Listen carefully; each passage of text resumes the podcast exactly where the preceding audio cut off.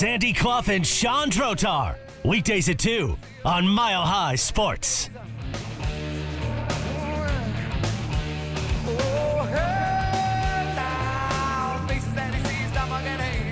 And good afternoon. Welcome to Sandy and Sean on this 25th day of April 2023. Mile High Sports 98.1 FM 107.5 HD3. Our caller text line remains 303 831 1340. We're streaming on milehighsports.com slash listen and the free Mile High Sports app. Our producers, as per usual, Danny Bailey and Andrew Detmer. Sean Drotar will join us shortly as uh, we begin today with uh, on ice and especially off ice regarding the Colorado Avalanche. As we know by now, Cale Makar has been suspended for game five as a result of his hit last night and subsequent penalty, which was reduced as the rules call for. From uh, a five minute major to a two minute minor. Nonetheless, big play in the game because on the subsequent power play, the Seattle Kraken scored to take a two goal lead over the Colorado Avalanche, who came back in the second period with the equalizers. Goals by Mikko Rantanen made it 2 2 after two. It stayed that way through the end of regulation. The Avs lost 3 2 in overtime on a goal by Eberle on the power play as a result of tripping penalty assessed against Josh Manson. And irony of ironies, Makar happened to be on the ice on his knees as the winning goal was being scored. It was in many ways a poor night for Cale Makar. And now he is suspended for game five. And the cloud that hangs over the Avalanche in this series doesn't necessarily have everything to do or even all that much to do with what has happened on the ice. The series is tied at two games apiece. There are other NHL playoff series that figured to be easy for the favored team that are also tied at two games apiece. But the cloud that hangs over the Avalanche right now is the status of Valeri Nichushkin. And I thought, and Sean has joined us, and we'll get his reaction. I thought Adrian Dater in a column entitled Reporting in the Modern Era The Nichushkin Story Dilemma. Subheadline is Reporting on a Player's Personal Reasons Too Much in Today's Sensitive Age. And Adrian establishes through his reporting, as a matter of fact, after making a very early morning call to Nichushkin's agent, and then doing some poking around, discovered that on Saturday afternoon, the Seattle Fire Department and EMTs, maybe the police department too, came to the Avs Hotel on an aid service call. All this happened about an hour before Nichushkin left the hotel and left Seattle itself with the team described personal reasons explanations. Uh, Dater's concluding remarks, and we'll get into the column a little bit later. Uh, consist of the following Something clearly happened at that hotel on Saturday. But I can't just report on what I have heard, quote unquote, and what I know as an absolute fact. The Seattle Fire Department and EMTs were at the Avs team hotel yesterday afternoon that is an absolute fact. Nichushkin was whisked out of town right afterward. Are they connected? Dater writes, I don't know that for a fact. Maybe not. I'm not saying there is a connection, just saying what I know to this point. I feel confident in saying this much. This has nothing to do with Nichushkin being drafted into the Russian army by Putin. That's pure horse hockey, right? Uh, it's still in the interest of Avalanche fans to know those attending and merely watching from a distance game five tomorrow night doesn't mean every single little detail about Nichushkin's private life has to be revealed. Of course not, not at all. But like it or not, what happened with him is a story. And Adrian Dater writes, last I checked anyway, it was part of a reporter's job description to get the full story. But maybe I'm being too quaint in my older years. I agree 100% with Adrian Dater. He's uh, not being too quaint, and, and, one could make the argument, and and we'll uh, we'll see, we'll see if we can we can talk to AD at some point. Obviously, the you know we each go back a ways with him, and and recently as well, but the he's putting it in the right scenario here. We know the facts. We don't know how the facts fit together. We do know how certain facts, you know, when and what happened, but we don't know how they fit together, and we don't know any details the challenge of reporting in this day and, day and age that's different, oddly, is that the older school style of reporting to which AD was working on, and uh, earlier this morning up in Sportsnet up in Vancouver, I have a, a quote that we'll hear from uh, later in, in the program from right. another hockey writer who was coming up with similar facts that at least start to paint a picture. Just requires a little digging. Yeah, and, and and you don't have to necessarily find out, you know, where where everything goes and how they fit together yet. You're assembling the story as it as it goes, and and there is an argument at times that until and it depends on the story. You know, we we've uh, I've been in the newspaper side. I haven't done what AD's done, but I've been on the newspaper side before as an editor, and I edited the USA Today for for many years. And there are certain things that you will run with if they are complete enough and there are certain things that you have to sometimes send back and say, there's not enough here. And you don't want to necessarily besmirch someone's reputation unfairly if you don't have enough pieces of the puzzle, knowing that what will be insinuated. And most of the time in our business, Sandy, when that happens, it ends up being relatively unimportant. And i will I'll, I'll kind of tip this sideways for more before coming back to it because you and I talked about this the story of Jamal Murray last year, coming back from his torn ACL. The idea of when will he be ready? When will he not be ready? When will we know? Who, you know, how, how will it happen? And the Nuggets fumbled it a bit because they didn't really allow for the idea that Jamal Murray's mental confidence in the status of his knee was also part of the equation for his return. Now, where does this come over into personal issues? Because we can it can be reported on and I remember at the time uh, you and I were on, on the show that I had been talking with people who knew Jamal and had a pretty good idea of what was that the, the, the Nuggets were being fast on his recovery. The Nuggets were pushing him.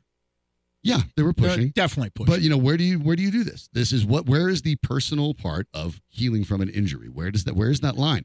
Because is there a right or wrong on that? Now this is different in this. This case. is different. This is not an injury. Correct. And this is and the and the Murray thing can be sort of innocuous. And so when you talk about it, yes, it was unfair the people there were the occasional suggestions that he wasn't tough enough of which you know you and i remember going back uh, pointing out to people like that's not fair that's not correct simply saying that he is not mentally ready does not mean he's not mentally tough in this case it's different because the avalanche and Nichushkin's agent that all of this they're trying to keep wraps on it and they're trying to yeah, keep wraps on it for personal reasons yeah. that's okay but at the same time, this old the older school style of reporting of where you know you had to go look at the public records and find when there were calls and see where they went. It's arguably now more valuable than ever, and I, and I do not mean to be unsympathetic. Uh, over the course of my career, and, and Sandy, you're the exact same way. Uh, you and I almost always come down on the side of a player over a team. These are human beings playing a game, and yes, they are very well compensated in many cases for it, and Nichushkin is very well compensated for his. At the same time, he's still a human. And the fact that this year he makes $7.5 million doesn't fix that. And so now you run into a spot where that humanity has to be taken into account. That said, he makes $7.5 million. The, he makes it for the Colorado Avalanche, who sell tickets.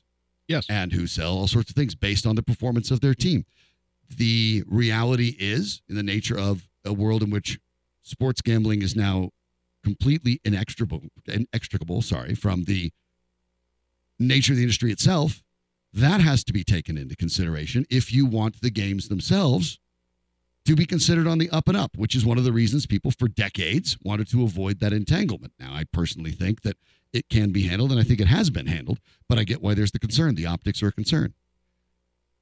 The argument that it's an old school type of approach, I would argue it's actually quite the opposite. It's more necessary now than it ever was because the teams now have the ability to control not only the message but the medium, and I mean that quite literally. The organization that owns the Avalanche owns the television station that they're usually broadcasting and the radio station, and that as well. And in full disclosure, I've worked on both of those, Right. the radio station and the television station, so I, I get that. right? But, But, it's infuriating to me, and you know, just to interject, sure, when people boast that they know the real story but can't talk about it, don't say anything. then don't, yeah, then don't say Don't say anything. because if you can't talk about it, don't talk about it, right? Right. I mean, if there's a reason say, you I- can't talk about it, really don't talk about but it I can't talk about it. Yeah. Well, then you're not a reporter. You're just a shill. because part of the trust of being with the the, the, the reporting situation is also understanding trusting with the, the subjects of the story and that means until you have a story until there's something you can talk about you probably probably does need to be kept in confidence it does now and i'm not suggesting that there's any that that anyone has actually handled this inappropriately i don't actually think anyone with the Aval- uh, with the Avalanche, with the staff, with the team, with the broadcast partners. I don't think anyone's handled this inappropriately given what we know. Because it is hard to find the dividing line of what is personal and what is professional. But it's what makes that kind of reporting maybe more critical than it was before, actually, not less. Tell uh, Semyon Varlamov and Patrick Roy about all these rules that seem now to be in place that you don't report on athletes' personal lives. Right. Uh, both were essentially cleared of any criminal wrongdoing. Jerry at Jeudy the of very late with the Denver least. Broncos as well, Jerry Jeudy, the same thing. Tell it to Jerry Jeudy. Who had something that was totally off the football field that Right. ended up being nothing whatsoever. It was personal. that was totally personal and was dismissed And entirely and led to no criminal level, Right. And yet he was vilified. vilified, judged to a degree. Adrian, in his column, asked the key question Does any public figure who says personal reasons never have to account to the public for anything they do? And the answer to that is that, that's absurd. Of course they do. Course they do. If you want to maintain your status, Right. That you you can't have, yes. just say personal reasons. We can we can all say that. Everything's personal ultimately. And this isn't hiding an injury, which the Avs themselves have acknowledged. to their credit, They're actually, not hiding an injury. I don't know if it's to their credit or not, but as much as we might not like the fact that they aren't very forthcoming, they aren't alone in that regard, for one. And number two, that's part of the game. Maybe even gamesmanship to a degree. And we'll get to this Makar thing in a second, but uh, I thought it kind of rich. And I, by the way, agree with the suspension. But I thought it was kind of rich that the man who was the head coach at North Dakota, when almost 13 years ago, Jesse Martin was hit by a North Dakota player named Brad Malone. A dirty, totally gratuitous hit that was not even penalized at all at the time. Jesse Martin's hockey career ended that night of October 30th, 2010, in North Dakota. Guess who the coach was?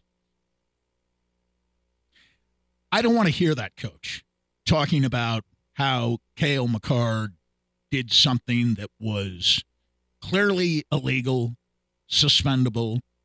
Yes, it's too bad McCann is out. I agree with the suspension because the hit was late It was late. I and it it as well. was avoidable. In fact, I think they're fortunate it was for game five, quite frankly. The, the, the precedent had been set a little earlier that even without a history, it could be more than one game. Eh, It could be. I the fact that they reduced it from five minutes to two minutes, then to levy a suspension of more than one game would seem kind of absurd. Then then fire the people in charge of giving him a two minute penalty. I don't know, fire him on the spot. Fire him on the spot. It Made a gross misjudgment. Gross misjudgment. There was no whistle. That's not a defense for what Cale Makar did. What he did was late. It was totally unnecessary. I do believe he deserves the one game suspension. But the fact of the matter is, the officials didn't do their job either. They botched it. They did not blow a whistle. That's a fact. Again, that's a fact. And the last person I want to hear lecturing us on player safety is Dave Hakstol, who had many, many, many, many players during his years at North Dakota exactly like Brad Malone, who was an Avalanche draft pick, by the way, and who did spend some time playing for the Colorado Avalanche. Jesse Martin was the class act in the whole story because just days after he was leveled and sitting in the hospital, Temporarily paralyzed, broken temporarily neck, penalized, three different broken places. neck, halo over his head. He makes sure that he contacts Brad Malone to tell him it wasn't his fault. Now, the, I think that's more than classy, actually, because it was Malone's fault. The hit was totally unnecessary. I've seen it dozens and dozens But of Malone times. certainly I didn't mean to cause that level of today. injury. But of course not. Right. Of course not. And uh, you can't factor intent into these things because any player delivering any dirty hit is going to say, I didn't mean to. And I wasn't terribly impressed with Cale Makar's comments after the game last night either. Um, I thought at least his choice of words when asked about the crowd booing him said, It's funny, I had a dream about that last night. Totally inappropriate. It's- totally inappropriate. You know, you know the guy's out, not only out for the, the game that was just played, that was obvious, he didn't come back, but undoubtedly you knew that he was out, as they have openly acknowledged today, not only for game five, but probably for at least the rest of this series.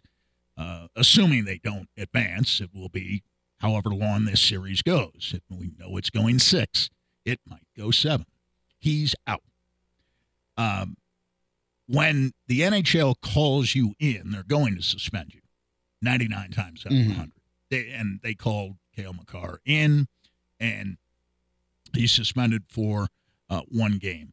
Um, yes, I think some of the impetus behind the suspension lies in the fact that McCann got hurt and hurt seriously and he's and, and was he's, unconscious on the ice. and he's their best player. On top of that, uh, 40 goal score. you're not Yeah. supposed to, of course, necessarily say that that's going to factor into the suspension. But the truth You're not is that- supposed to, but it does. But it does. It does. Obviously, if you're talking about a, a, a potentially series-changing injury, uh, that's that's where it goes. And so I think that you, if you're the, the Avalanche, you have a lot to have to put aside, and I think that that Evan Rodrigues after the game probably hit the nail on the head here when he and and Rodrigues played a pretty good game, uh, including very good. certainly game. putting. he's, he's had a hell he's a actually had a very good series and uh, set up the screen that got Rantanen's last goal, and he's been good.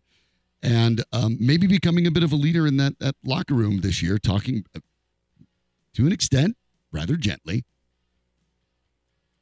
where other players were maybe talking about you know a little bit of bad luck here and there, a little bit. Rodrigues basically said, "We got outworked from the get go. Oh, yeah, we got no outworked all doubt. night." Good for him. And he's right. good for him. And he brought it up, and he's they 100% did not correct. deserve to win the game on on any number of levels. And I remember watching it uh, with with kind of a knot in my stomach after the McCann hit by Makar. I'll, I'll be honest with you. And I thought going into overtime, everybody, you know, well, Renton's going to get the hat trick and Renton's going to score. And I said, no, no, he's not.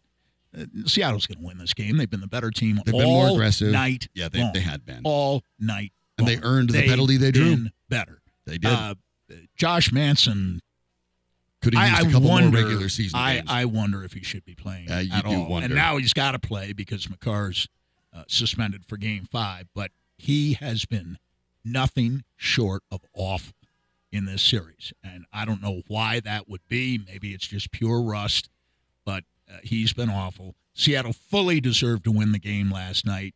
Uh, it would have been not a travesty, of course, but unfortunate had they not won the game and gone down 3 1 because this series should be 2 2 coming back to Denver for tomorrow night's game number five. We will be back on this, obviously, but we will step aside because following the CU spring game at their black and gold day, and I mean immediately following the day after, an exodus of players. What does that mean for the Buffs, or is it sort of the normal process when you change coaches like this? We'll talk about it with Mile High Sports' Zach Segars next.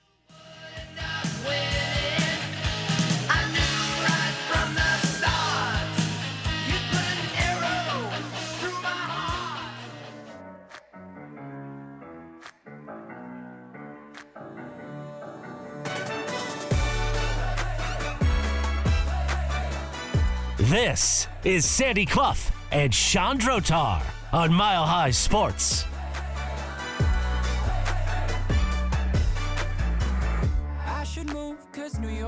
Joining us now is Zach Segars from Mile High Sports, the senior writer and editor for Mile High Sports for the Buffs. You can follow him on a line at Twitter. at Zach underscore Segars. That's uh, S E A G A. Uh, pardon me, S E G A R S. My fault. Zach underscore Segars. Uh, Zach, thanks for joining us. Uh, obviously, you know we uh, we talked about the the Black and uh, and Gold Day, the terrific performance there. When you're talking about the the excitement around the the Buffs family and and the excitement of 47,000 people, but then the very next day, a mass exodus of players, also led by Montana Lemonious Craig, one of the guys who starred in that uh, in that spring game for whatever that's worth the departure of that many players, including when you talk about Lemonious Craig, uh, the top two receivers, their top rusher, multiple players otherwise, 15 guys leaving. This was a one win team, and I understand that.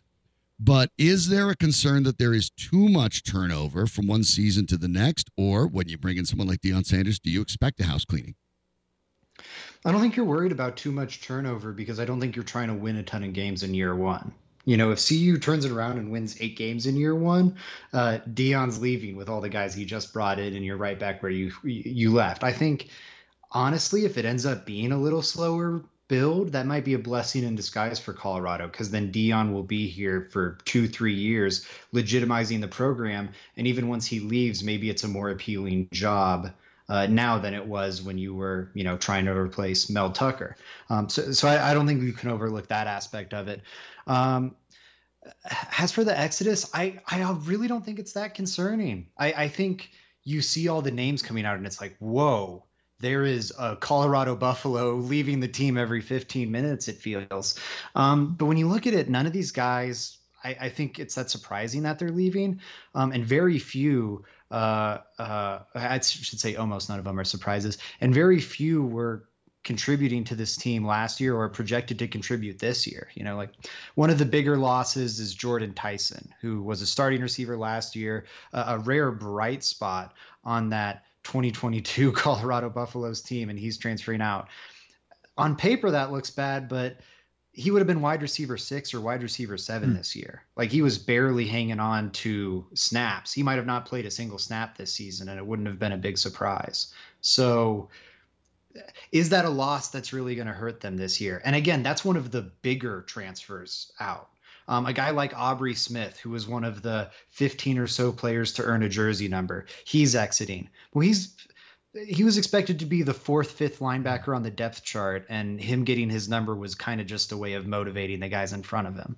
So uh, there's cases like that where I think at first glance it might look really damaging and really concerning, but most of these guys were expected to transfer out anyways. As of right now, as it stands, the influx of scholarship players transferring in and traders or players transferring out isn't all that different. I think it's um minus seven, minus eight or so. Uh, we're expecting Deion Sanders to add a lot more than seven or, or eight guys over the remainder of this summer period. So I think more guys are going to leave, and I think uh, Coach Prime should be able to fill those slots relatively easily. Uh, the, the context of the question, though, isn't about whether the football team will be better, though. It, it's about taking someone at his word, and it seems fairly clear that these players, to a man, all say they were run off. He says they left voluntarily. Somebody's lying. And if it's Deion Sanders who's lying, uh, your first lie comes before you've even coached a game. I mean, no schools put more players in the portal than Colorado has. That's a fact. Colorado now has seen 46 scholarship football players enter the portal, with 41 exiting since Sanders took over. No other Power Five program has lost more than 29 in this cycle. Players are saying they were run off. Sanders said earlier this month, we don't weed anyone out. That's a pretty stark difference in interpretation. And you mentioned uh, Jordan Tyson. John Tyson, his father, says Sanders is full of it. My thoughts, he tells Sean Keeler of the Denver Post on Deion wouldn't be good, so I'm not going to say anything. It's a bad situation for us as a family. I will say that, and it's unfortunate, but it's the nature of the system. Again, I know Sanders isn't the only coach who runs players off, but spare us the blarney of we don't weed anyone out. That's exactly what they're doing. They're running people off. Yeah, I, I think it's part of this period. I, I don't. But think, why lie about it? I, I think because he doesn't want the. I don't think they're explicitly running people off in the sense that I don't think they're going to. Well, the players say they're being run off and going. That, that, I think he, they're being indirectly run off. I, I think when your position coach tells you, uh, as uh, Grant Page's position coach told him, that uh, he move on, you're running a guy off. You don't want to leave. You're telling him to move on for for some of the reasons you may have stated earlier that he wasn't going to be playing very much, if at all. But it, it, it's still a matter of. Uh, listen, I, no one objects to the act itself of running somebody off. Okay, uh, it, it, they were one eleven last year, but tell the truth about it, which he seemed to be doing for a while. And why on earth this month he chose to say, "Well, we're not weeding anybody out," when everybody knows that's not. Well, true. Zach, hold, hold on one second here, because I do want to reply to that, and I want to give you a chance to, to come back at that. I, I, I think to a certain extent we may be dealing with semantics, Sandy, because there is that there is an argument to be made that you know this is a one-win team. If the new coaches, the new position coach, looks at it and says, "Hey, you know what? You have a couple years left on scholarship. I'm not sure you're going to make this team, given what we've brought in or given what we're doing. You would you may want to go hit the transfer portal and find a better fit." we're splitting hairs but i think at the same time if, if there's not really an issue with the way that you know it, with your basically sort of quote unquote running people off who aren't going to make your your squad anyway uh, is that really necessarily the wrong thing to do even if the way that that you know one side is going to say well they told me i you know i should transfer and one person said well we told the guys you know who- wanted to be here to be here there's also saying you may want to be here but you're never going to play here and so it, ends up being a little more complicated. But Zach, do, do you think that it's uh, is this a problem when you talk about uh, the, the the pushback from some of the players that are leaving? Yeah, no, I I- think it's exactly how you just described it, Sean. I think you're seeing and I get why they're frustrated. I've had players reach out to me and say stuff's going on, we're getting forced out like and I think both can be true. As weird as that seems because they're conflicting ideas. I think the player's perception can be this new coaching staff is coming in and is running us off and is forcing us out of the program. And the coaching staff, to Sean's point, can be thinking, hey, we the guys who want to be here are staying here. We're just being honest with guys and telling them, you know, they can't have a job. And when Prime talks to the media, he's a showman. I think he massages things. He understands media. He understands framing. And I think he's going to frame it in a way that's favorable to him while maybe not being like fully lying. Um, but I agree with what you're saying. I do think they're pressuring guys out of the program at the very least. Um, and yeah, I do think that's a frustration. But again, what what do you want from them? They're trying to overhaul this program, and these guys, just to be real, weren't going to play. Jordyn Tyson wasn't going to have playing time. Zach Courtney wasn't going to have playing time. Aubrey Smith wasn't going to have playing time. Um, and then the flip side is the players that are sticking around talk about how I came to Colorado because Prime's the only college coach that was honest to me. He didn't give me a BS sales pitch. He just told me how things were, and it was exactly that. Um, Dylan Edwards is quoted as saying that. Um, Travis Hunter's been quoted as saying that going back to Jackson State. So I think if you're a Deion Sanders guy, you uh, get a really honest. I think even these old Karl Dorrell guys are getting a really honest truth sold to them. I, I think it's just an uncomfortable one. So now with the with the team having a minimum, uh, at least presumably a minimum of 62 new college uh, scholarship athletes that will be first year buffs. You, you talked about that, and, and I know that Sandy and I tend to agree. Uh, this is not a, a, going to be a super quick build. I think the the goal this year should be try to win six and get to a bowl game, and I'm not even sure that's the case. Do you get the impression that Sanders understands that as well? Yeah, I, I, think he does. I, I, don't think he'll say that because it kind of goes against the Coach Prime ethos to be like, we're going to go 500. You know, that's not the I'm, I'm the best corner uh, to ever play the game kind of mentality. But I, I think there's um, understanding about uh, having reasonable expectations this year. And frankly, if they make it to a bowl game, if they win six games, given their schedule, given – you know, th- there are issues with losing this many transfer guys. I, I don't think it'll hurt the starting uh, lineup too much, but the depth on this roster is going to be bad. I think uh, there's a good potential, especially in some places, it could be um, really glaringly bad, um, and that's going to pre- prevent them from winning a whole lot of games. If they manage to hit 500 in this first season, I think um, a plus first coaching season uh, from Deion Sanders. You'd have to be very ecstatic with that.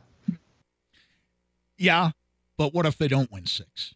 And I, I think that becomes the question now when you do something like this. Fine, uh, go win six, seven, eight games. But if you don't, uh, I, I I'm not sure the collateral damage is going to be seen as having been worth it. I mean, so, I, I understand on a 1 and 11 team, everybody's expendable. But, you know, the, the Broncos were not quite 1 and 11 bad, but they have sacred cows.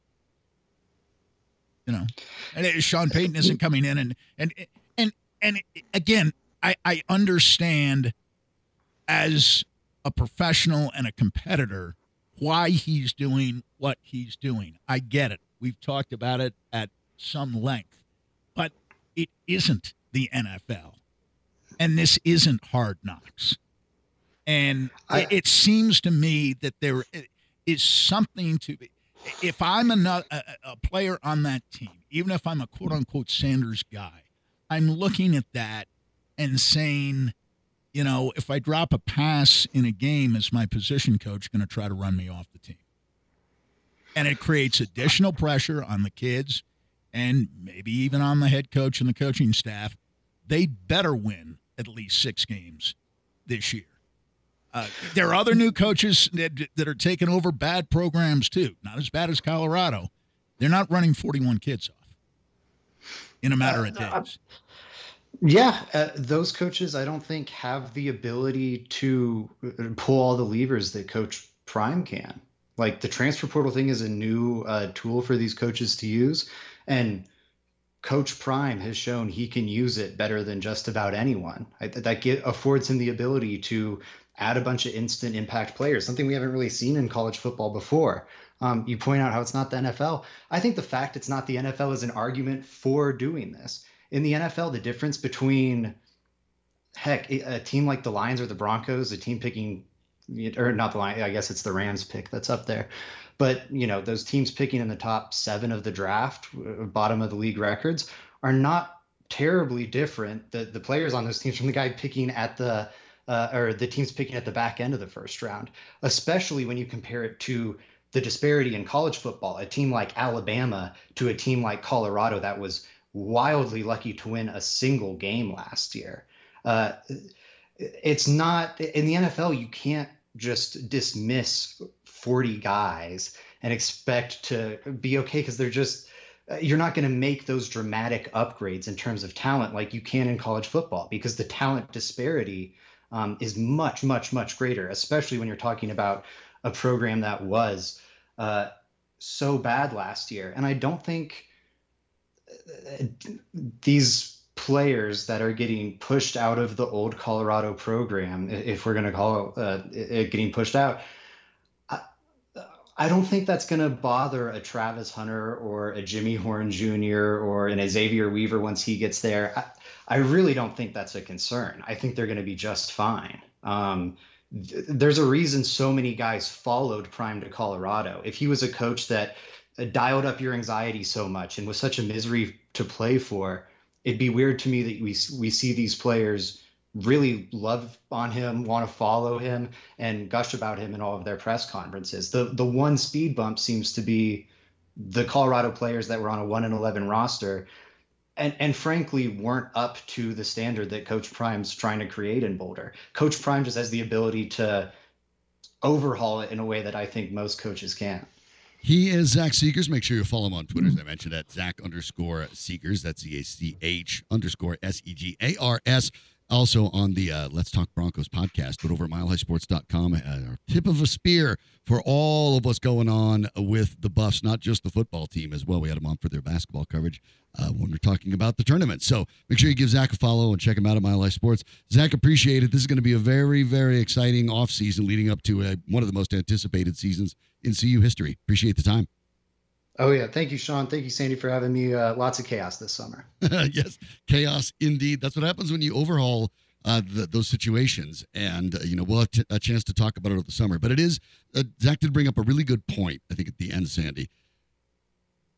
What we're seeing with with with Deion Sanders as head coach, given the fact that CU is this bad and has been bad for a good while here, but one win, the worst Power Five team in America, now being able to recruit at the levels of the Alabamas instantly is almost unprecedented. Well, certainly, certainly recruiting like a top twenty-five team when you were the worst team in. Uh, okay, and, and uh, let, us say top twenty-five. Again, these guys haven't played a game yet. Yeah, and a lot of them are coming from Jackson State. I get that, but uh, you're able to to jump into the the talent pool that you're competing with top twenty-five teams as a one-win team it's almost unprecedented. We've never seen it. So it's sort of like the experiment is happening in real time. I don't know if we know what it means just yet.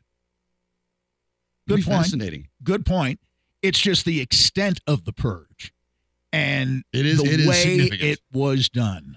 I, I think you have to wonder about it, ask questions. And I'm sorry, but I think it adds to the pressure to win and win fairly big this year.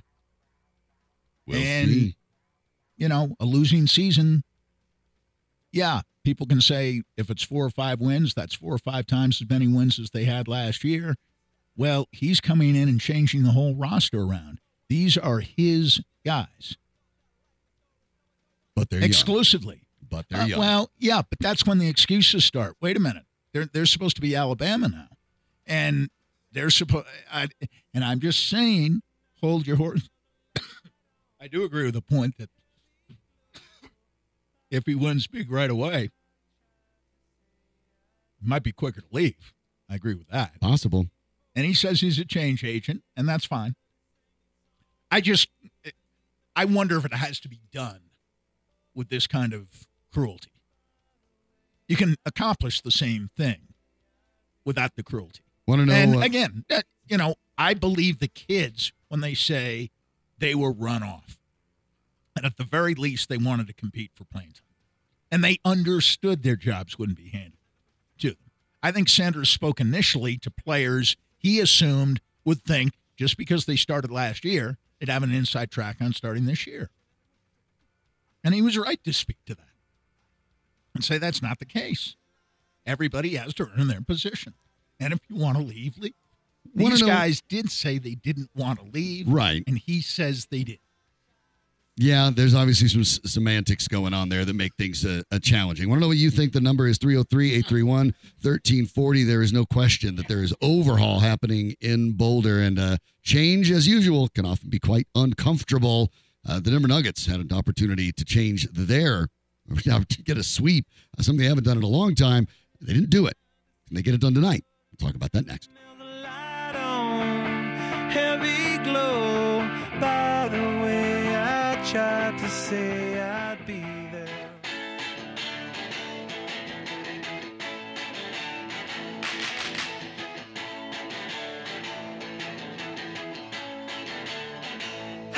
Sandy Clough and Chandrotar, presented by Superbook Sports. Download the Superbook app and start winning today at superbook.com. Here's Sean and Sandy. hasn't been so much fun for the local sports teams in the last couple days. Uh, obviously, the Avs lose and uh, suspension of Carr, the situation with Valeri Nichushkin, uh, injuries. It's been rough. The Denver Nuggets, less of a concern, up 3 0 with an opportunity to sweep the series in Minnesota. They did not get it done. They played kind of flat. They had a great run to close it out, uh, assisted by Minnesota's almost epic clumsiness in the final couple minutes that, that uh, only Anthony Edwards was able to save them from What what in is overtime. there in the water? Because last night, Milwaukee is leading by 12 with 5:46 left. They get outscored 30 to 13 down the happened. stretch. This this is The the, number one team in the NBA. Well, he was sensational, but Milwaukee beat itself at the end of the day. I mean, you're up 12. I don't care if he scored 76 points. He was the only guy doing much of anything for Miami. They're up 12 with well under six minutes to play, and they lose by five. I mean, that's It's hard to do. 30 points. I know that Butler scored a good many of them, yeah. but 30 points and 546. And then Memphis led 97 90 with 456 left. And including the overtime in the last 956, got outscored 27 to 14. There, there is a thought, and that's interesting. We can dig into that because there is a thought I've had about that a little bit too, because we've seen a lot of it. And yes, the, the playoffs. are the Golden playoffs. State almost blew its ball game the other day. the nature of today's pace and space offenses, right? That have caused this uh, wildly efficient offensive explosion in the NBA. That's also made it really fun to watch, uh, very entertaining. But not only is it meant to sort of short circuit defenses, which it does, but the ethos, if you will, of so many teams in the league is we'll just outscore them. Now it's not going full crazy Paul Westhead. Leg- legitimately, do not play defense. We don't care. Score within the first eight seconds. But it, it does seem that teams, quite frankly, don't. Whether it's coaching, whether it's the players, whether it's a little bit of both, and I suspect it's a little bit of both, teams don't seem to have the knowledge in a lot of cases, even the league's best, like you talked about, to understand how to hold a league by altering your offense with a lead. Well- Teams don't seem to know how to. It's not as if the Right. defensive effort there because Right. we've seen good defensive efforts in this playoffs. The, the Nuggets held the Timberwolves to 80 in, in their Hmm. in, in one of these games. But it is it, it seems to me that teams offenses have become so hardwired that even great teams like the Warriors don't quite understand how to alter their offense, how, how to ramp it down and play with a lead. And it's less of a defensive problem as it is an offensive problem. Oh, I agree a hundred percent with that. And it seems to me, I want to know if you agree with me on this, that you're either going full speed pell mell, or you're bringing the game You're just bleeding the clock out. and there's nothing in between. And there should be something in between. and there should be something in between that informs the way you protect the lead. My biggest criticism this year of the Avalanche would be from last year, and it, yes, I understand the injuries. They can't deaden the game. When they get up a goal, a two goal lead, a three goal lead, even, they can't deaden the game. They don't seem to have that ability this year, and that seems odd to me. It, and it also seems odd with NBA teams that they have either zero to 100 or nothing. Yeah, it seems, it, and then we saw that with Minnesota, and uh, Minnesota's not the best. and example. Minnesota's not a smart team, but in addition to having that, they didn't run their offense Right. by the coach's they, own they simply just let the clock in the last down, two and a half minutes of the game. gave it to a player to ISO, and then everyone knew what- when you're giving the player the ball, then with six seconds left on the clock, everyone knows Guess who's who's shooting. going to shoot? So Yeah. now you can collapse on them. Uh, you saw the Nuggets get multiple steals because of that, either from the player himself or trying to desperately pass out of the double team that they saw coming last second. And Minnesota's not the only team that has that issue. You, you want to be able to run your offense, but run it at a slower pace. You don't want to just uh, have your cutters disappear. You still want cutters. You just don't need them running at full speed. You don't need sending waves of them. You still need guys to know at the appropriate time I'm going to cut. Now I'm going to rotate back out. Now I'm going to set a potential screen. You you don't just run the clock out. And that seems to be at least in this NBA playoffs a league-wide issue as if coaching at some point much like we've seen in baseball uh, there's no incentive to hit the ball the opposite way anymore for more reasons than I can get into. But it seems that in today's NBA, there's no real incentive to work on that kind of offense that that will uh, keep your offense in sync without just chewing up the clock. Now I know there's sections of games in which the Nuggets do something along these lines. But I will say this for them. I don't remember too many games this year where they had a significant lead, significant lead, like Milwaukee had last night, like Memphis had last night, like Minnesota had on Sunday, like Golden State. Now, Golden State was up five with around two and a half minutes to go in the game, and Curry called a timeout he didn't have, and that can happen. There was some confusion because they challenged a, a call that didn't get overturned, so they lost their timeout, and it happened to be their last one. But it, I, I'll stand corrected if I'm wrong on this. I don't remember the Nuggets blowing a game because they didn't know exactly what to do at the end, and I, I attribute that largely to Jokic, Yes. but to some extent to Murray as well Yeah, I and think even pr- Porter late players. in the year were making good judgments at the end of games. And and again, I, I know during games there are stretches And when the Nuggets well- stop moving. Yes. That 51 to 27 stretch by Minnesota in game two over a 15 minute, 13 second stretch, a primary example. But that wasn't at the end of the game and it didn't blow the game.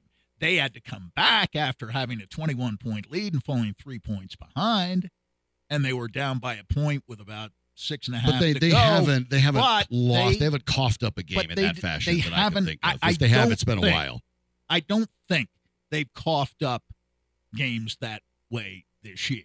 They they you know, listen, they've lost in some unappetizing ways, but I don't think they've thrown games away. And again, I, I think they have the uh, the best player in the world at their disposal who keeps them from doing that. But Giannis was out there last night. Giannis, smart player Yeah, he is. and they just they just melted down. And I, I mean, poor Khris Middleton just got scorched in a way that I have not seen a good player scorched in quite some time by Jimmy Butler. Three different games in the NBA tonight, including the Nuggets. All three of them double digit favorites. The Celtics favorites to close it out against the Hawks thir- by 13 points. The Suns favorites to close it out against the Clippers at 12 and a half, and the Nuggets 10 point favorites over the Timberwolves. The Nuggets All three one series. all three one series. All could be wrapped up tonight. The Nuggets for the first time don't have the very last game. Of course, they are on NBA TV, but we'll, we'll get to that uh, in a little bit. sacrifice. Yeah, that's the trade off. We'll get more onto the Nuggets in a bit, but obviously the uh, story surrounding the Colorado Avalanche after losing last night's game, uh, Cale Makar's suspension, Valeri Nichushkin's situation. There's a lot going on with the Avs. Unfortunately, not enough of it's happening on the ice. We'll talk about it on the next on Mile High Sports. Rolling